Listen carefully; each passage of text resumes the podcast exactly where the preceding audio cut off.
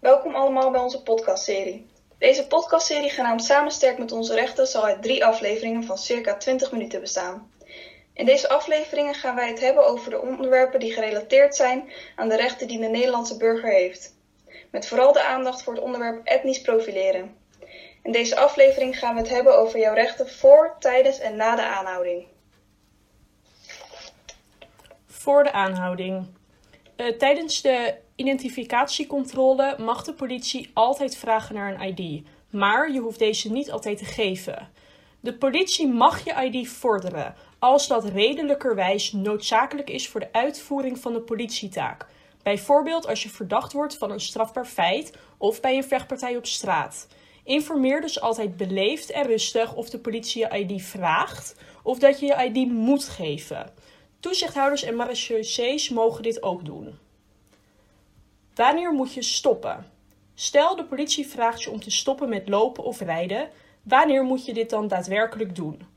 In de auto en op de brommer moet je stoppen als je een stopteken krijgt van de politie. Als je politie je ID vordert, moet je ook stoppen. Als de politie je vastpakt, mag je jezelf niet losrukken. Dit is namelijk verzet en daarom strafbaar. Als de politie je verdenkt van een strafbaar feit, mogen ze je ook stoppen. Wanneer mag de politie je fouilleren? De politie mag echt niet zomaar een burger fouilleren. Uh, het zijn hele uitlopende regels. Je mag altijd vragen waarom en op grond van welke wettelijke bevoegdheid de politie je fouilleert. Soms mag de politie op straat fouilleren en dat mag bijvoorbeeld tijdens een officiële preventieve fouilleeractie.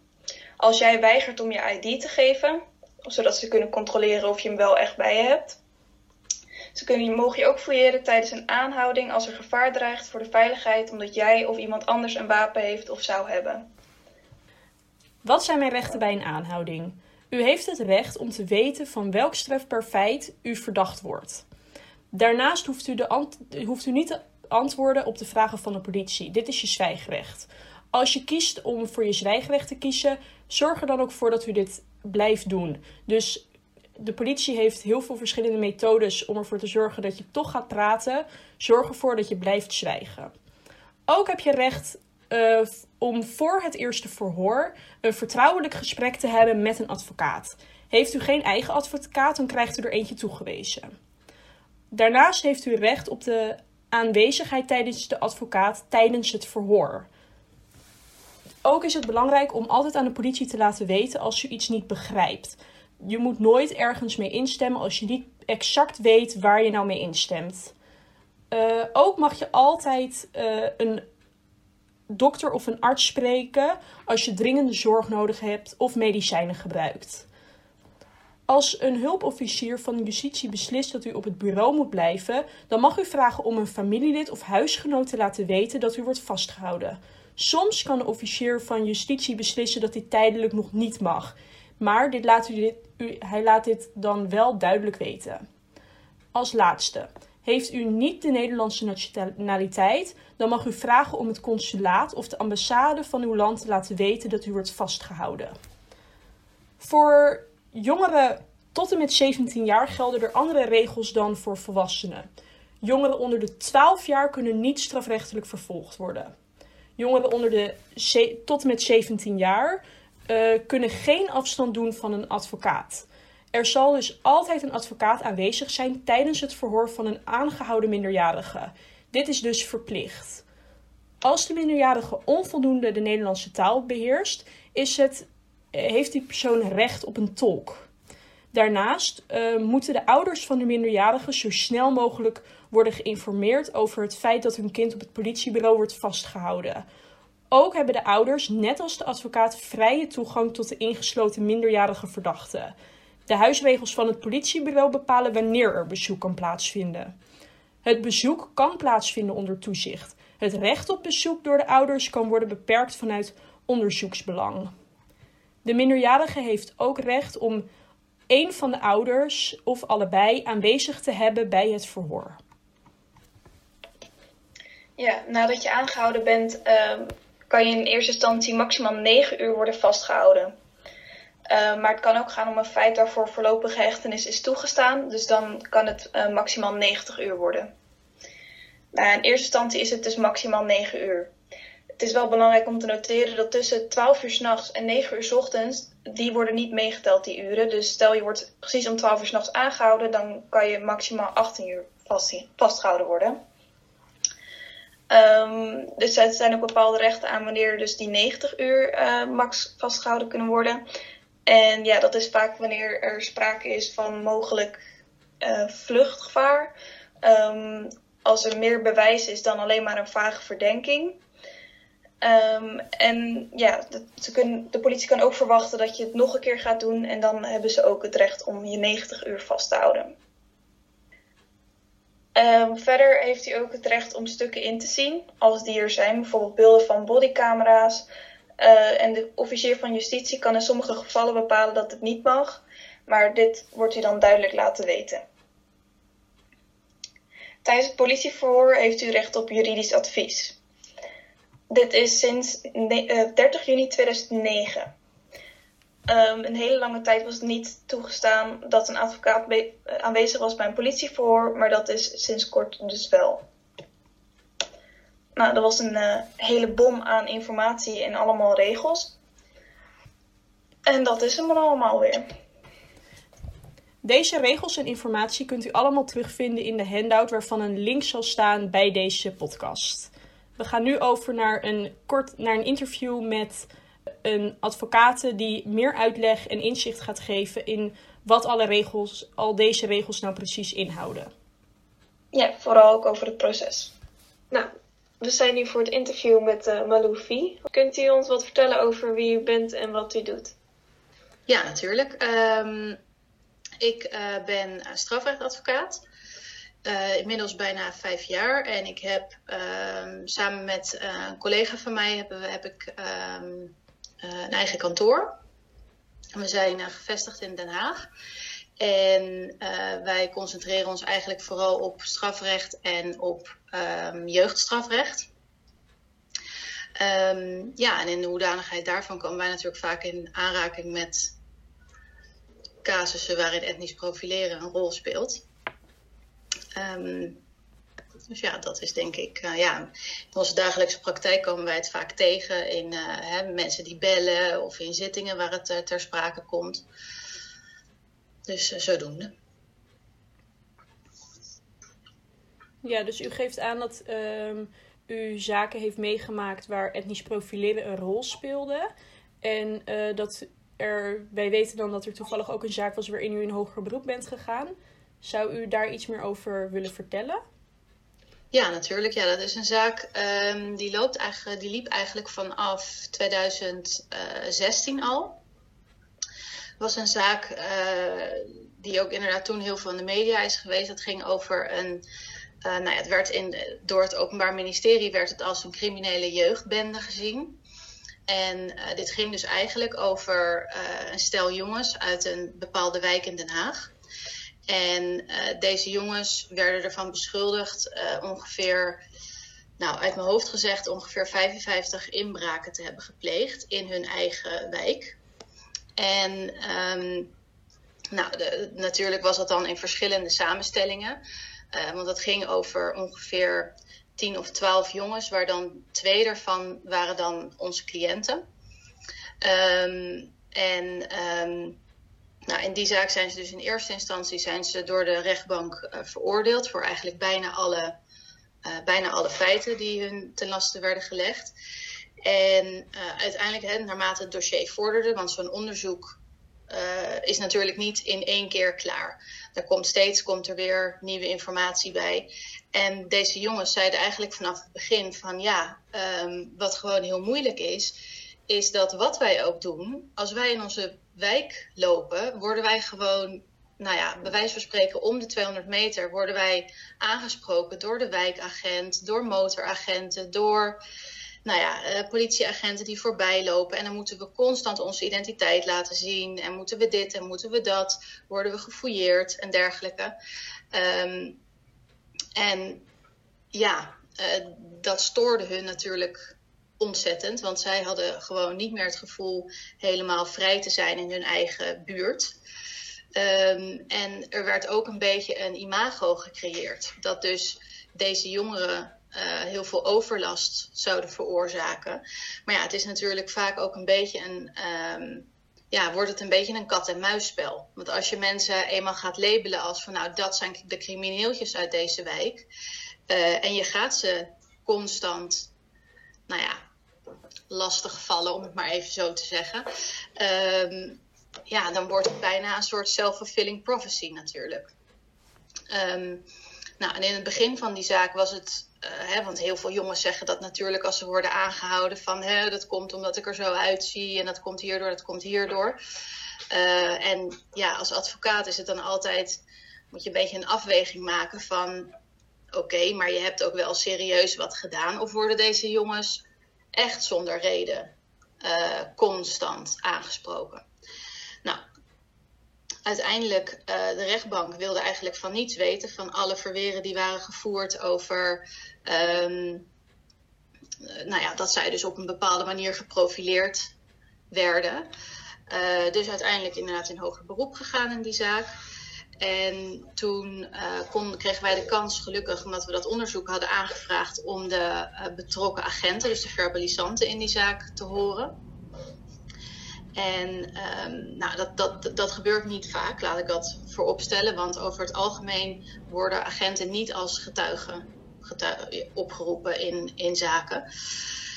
Um, nou, en toen uiteindelijk, uh, na dus het horen van deze uh, verbalisanten, die natuurlijk niet eens per se bewust uh, dingen doen, hè, bewust bepaalde jongens constant staande houden en dergelijke. Um, uiteindelijk is er in hoger beroep. Ze zijn wel voor enkele feiten veroordeeld, maar de straf is, nou ja, laten we zeggen, nog maar een tiende van wat uh, er door de rechtbank was opgelegd. Uh, ook vanwege dus de omstandigheden die er allemaal hebben, die allemaal hebben meegespeeld in die zaak. Oké, okay. en ik hoorde u helemaal in het begin zeggen dat ze constant werden staande gehouden door de politie en identiteit werd gevraagd. Mag dit op straat zonder dat hier enige aanleiding op, voor is op elk moment? Um, ja, de politie heeft uh, een algemene bevoegdheid om mensen staande te houden. Um, het is misschien ook wel nuttig om te. Er is natuurlijk een verschil tussen iemand staande houden en iemand aanhouden. Uh, want aanhouden mag niet zomaar. Daarvoor moet er een redelijk vermoeden van uh, een strafbaar feit zijn. Maar staande houden heeft de politie wel een algemene bevoegdheid voor op grond van de politiewet. Um, ook om, natuurlijk om mensen om hun identiteit te vragen. Alleen um, de vraag is natuurlijk wel, bijvoorbeeld om deze zaak er nog bij te halen. Uh, dit waren wijkagenten die deze jongens dus al jaren kennen, um, meerdere malen per week om hun identiteit vragen, terwijl ze natuurlijk donders goed weten wie het zijn. En dan komt er natuurlijk wel op een gegeven moment een punt van, ja, je weet al wie het zijn. Je hoeft niet om hun identiteit te vragen. Dan wordt het bijna een soort van uh, pesten. Ja. Uh, maar in principe heeft de politie wel de bevoegdheid om mensen staande te houden, ja, zonder dat er een per se een aanleiding voor hoeft te zijn. Oké. Okay. Uh, ja, u noemt het pesten, maar um, werd dat door de jongeren dan ook gezien als een soort van bedreiging? Of, want dat kan ik me wel voorstellen. Nou, ik denk niet dat ze het als bedreigend hebben ervaren, maar inderdaad meer, um, ja, wat ik zeg, ja, plagen, pesten. Zo van, uh, ze, ze doen dit alleen zodat wij geïrriteerd raken en er dus een, steeds een confrontatie uh, ontstaat. Want wat je natuurlijk ook kreeg in, in die zaak dan, is dat op een gegeven moment hebben die jongeren het zo gehad. En dan gaan zij natuurlijk ook bepaalde dingen weer tegen die agenten roepen.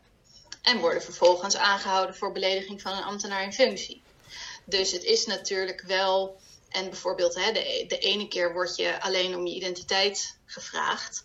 Um, maar het gebeurde natuurlijk ook dat ze bijvoorbeeld uh, werden gestopt terwijl ze op een scootertje reden. En dan vervolgens vier, vijf boetes kregen voor een niet werkend achterlicht. Um, nou ja, uh, laten we zeggen, redelijk onzin dingetjes. Um, die dan uiteindelijk daaruit volgden. Dus zij ervaren het denk ik meer als uh, ja, gewoon lastig worden gevallen dan echt ja, als een bedreigende situatie. Ja. Dat is Ehm, natuurlijk overigens wel mijn invulling, hè? maar ja. Ja. dat hebben ze in ieder geval nooit zo tegen mij gezegd. Nee, dus- En kunt u misschien benoemen op basis van welke wetsartikelen u in hoger beroep bent gegaan? Ja, ik, eh, ik zag inderdaad die vraag. Je gaat eigenlijk nooit ehm, hè, in hoger beroep op basis van bepaalde wetsartikelen. Want dat ligt natuurlijk ehm, aan hoe een zaak ten laste wordt gelegd. Het Openbaar Ministerie maakt een bepaalde keuze van oké, wij vinden dat bijvoorbeeld dit incident vinden wij eh, primair vinden wij dit een eh, diefstal met geweld. Eh, subsidiair vinden wij dit, ehm, nou noem eens wat leuks, een eh, mishandeling. Ehm, en je gaat dus in hoger beroep omdat je het niet eens bent met de uitspraak die gedaan is.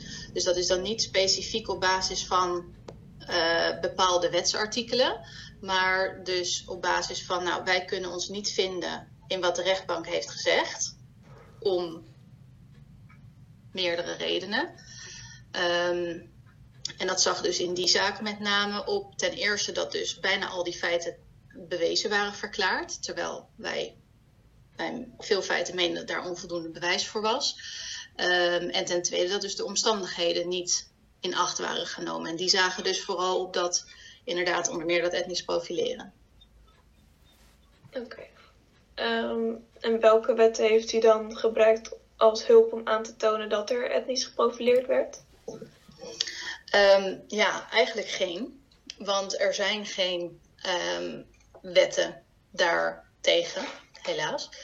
Ehm, natuurlijk heb je de algemene, eh, de, de algemene wetten, de grondwet en het eh, EVRM. Dus dat is het Europees Verdrag voor de Rechten van de Mens, waarin natuurlijk staat dat, je, hè, dat niemand gediscrimineerd mag worden en dergelijke.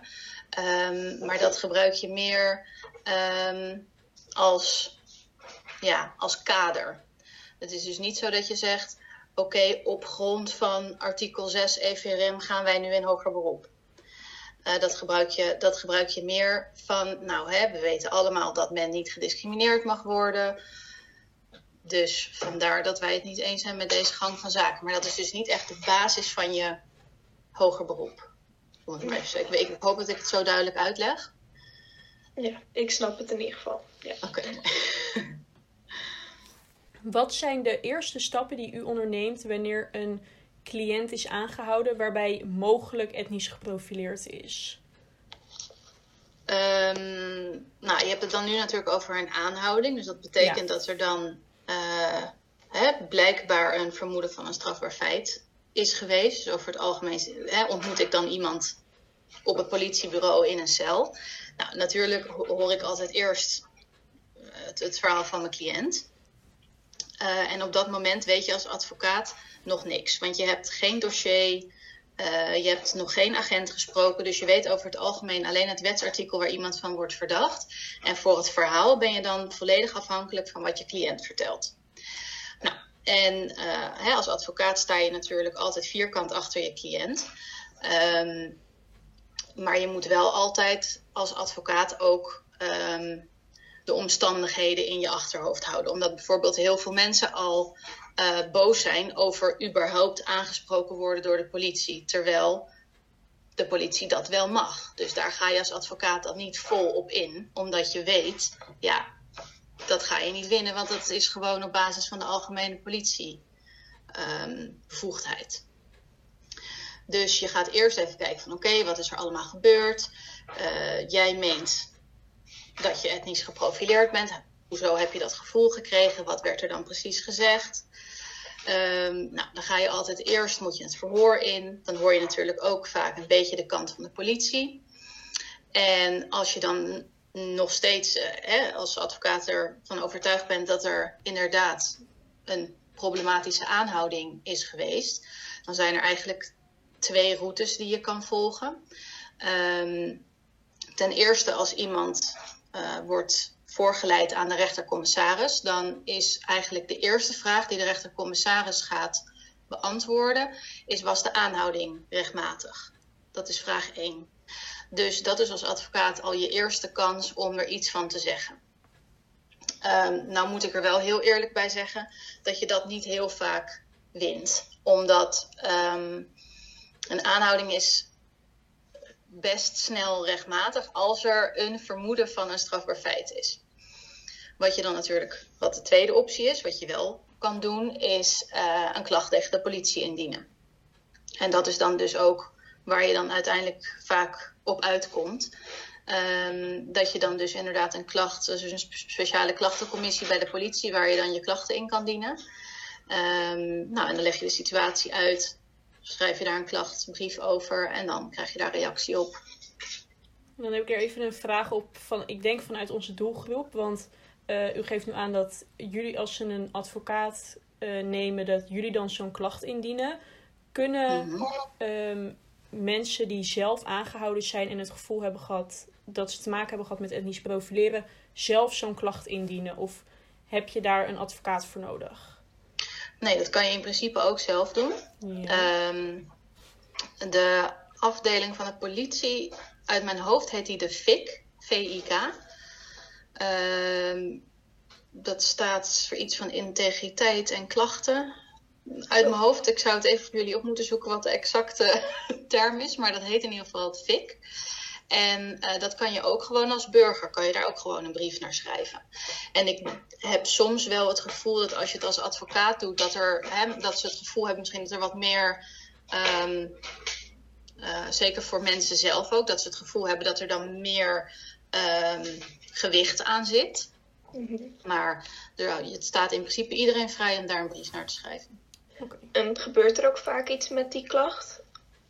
Nou ja, dat is natuurlijk weer inderdaad punt 2. vaak is iemand echt al lang en breed vrij en het allemaal al lang en breed vergeten voordat er een reactie komt. En dat is natuurlijk wel heel jammer, want um, als een dergelijke klachtencommissie van de politie, die zouden wat mij betreft veel sneller moeten handelen. Want als je iemand, als je bijvoorbeeld een agent zes maanden later vraagt, uh, ja, hoe zat dat toen? Op uh, 27 november 2020, die aanhouding die je toen hebt gedaan. Ja, ik weet ook niet wat ik 27 november 2020 heb gedaan, om maar even een random datum te noemen. En ik denk dat dat wel ook een heel belangrijk punt is, dat als daar sneller op gehandeld zou worden, dat dat, um, nou, dat, dat grote verbeteringen zou kunnen brengen. Want nu wordt het toch heel vaak voor mijn gevoel een beetje afgedaan. Zo van, nou, hè, de verbalisant kan zich daar niet in vinden. Dus hierbij sluiten we het dossier. Ja, en dat is natuurlijk dan niet echt een heel bevredigend antwoord. Nee, dat snap ik. Snap ik. En even een hele andere soort vraag hoor. Maar zou het er daarnaar kijkend ermee eens zijn dat alle politie bodycams moeten gaan dragen? Zodat je dit soort dingen dus kan terugbekijken en misschien kan bewijzen van ja, er is daadwerkelijk etnisch geprofileerd in deze zaak? Um, nou, kijk, op zich vind ik het gebruik van bodycams best een goede uh, ontwikkeling vaak. Ik weet alleen niet of je daar per se het hele probleem van etnisch profileren mee oplost. Want zo'n bodycam gaat. Um, kijk, bijvoorbeeld, om even een voorbeeldje te geven, als twee verbalisanten in een auto zitten um, en die rijden op straat. Um, ik denk niet dat een bodycam op dat moment opneemt wat zij, hè, waar zij op dat moment over nadenken en waarom zij dan precies die persoon eruit pikken om staande te gaan houden. Dus of je daar het hele probleem van etnisch profileren mee oplost, denk ik niet. Maar ik vind op zich voor uh, bijvoorbeeld problematische aanhoudingen, hè, bijvoorbeeld als er uh, buitensporig geweld wordt gebruikt, dat soort dingen, of natuurlijk een bepaalde conversatie tussen een agent en een op dat moment aangehouden of staande gehouden persoon. Uh, ja, daarvoor zou het wel nuttig kunnen zijn. Maar um, de basis van het etnisch profileren, dus waarom hou je die persoon aan? Waarom controleer je per se die auto? Ja, wordt daar denk ik niet mee opgelost. Dat is meer nee. een, uh, een mindset en een, ja, denk ik, een soort misschien wat meer bewustwording bij de politie die zou moeten ja. veranderen. Ja, ben ik het inderdaad wel mee eens. Het zou misschien deels helpen, maar het zou het nog niet oplossen. Ja. Ja, als u dan uh, een zaak heeft waarbij de cliënt aangeeft etnisch geprofileerd te zijn, hoe, hoe eindigen deze zaken meestal? Mm, ja, dat is lastig om zo te zeggen, omdat het natuurlijk, ja, ik behandel natuurlijk zoveel zaken dat je niet echt kan zeggen, nou dat gaat dan altijd zo. Want dat ligt er natuurlijk ook aan, heeft iemand daadwerkelijk eerst een strafbaar feit gepleegd? Is dat te bewijzen of niet? Um, uh, kijk, wat wel regelmatig gebeurt, zoals bijvoorbeeld mensen um, worden uh, in een, bijvoorbeeld in een auto rijden en worden dan gestopt, krijgen een stopteken. Um, en dan wordt er bijvoorbeeld een beetje in de auto gekeken. En ja, dan zijn er bijvoorbeeld cliënten die zeggen van ja, hij ging meteen bijvoorbeeld een drugstest eruit halen. Terwijl hè, bij een omaatje van 80 zouden ze niet iemand stoppen en meteen een drugstest voor zijn neus houden. En voelen zich op die manier dan meteen benadeeld. Um, en, en het ligt er dan ook aan hoe heeft een agent dat, hoe verantwoord een agent dat? Waarom heeft hij ervoor gekozen om meteen die drugstest uh, naar buiten te halen? Uh, rook hij wat? Zag hij wat? Of was het gewoon van nou, ik vermoed dat jij wel aan het blowen zal zijn? dat is natuurlijk een heel verschil hoe dat dan bijvoorbeeld in een procesverbaal van bevindingen wordt opgenomen. Um, dus ja, om op je vraag terug te komen, ik vind het lastig om te zeggen van nou dat gaat dan altijd zo. Um, wat, ik, wat, ik net al, wat ik net vertelde over die klachtencommissie, ja, daar heb ik over het algemeen niet heel uh, bevredigende resultaten. Um, ik kan niet zeggen dat ze er niks mee doen, want er wordt wel daadwerkelijk uh, hè, dan met die betreffende verbalisant en zo uh, gesproken. En het is ook wel eens gegrond verklaard, een klacht. Alleen, ja, uh, dat is dan meer een, ja, een beetje een principe kwestie, want je, je krijgt niks of zo. Het is gewoon dan van, oké, je had gelijk, onze excuses.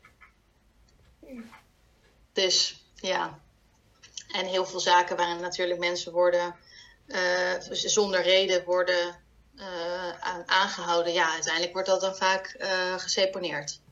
Dus dat betekent dan dat er niet meer vervolgd wordt. Nee, precies. En komt het vaak voor dat u cliënten krijgt die etnisch geprofileerd zijn, of dat aangeven in ieder geval? Mm, mm ja, nou, ja, vaak, vaak, wat is vaak.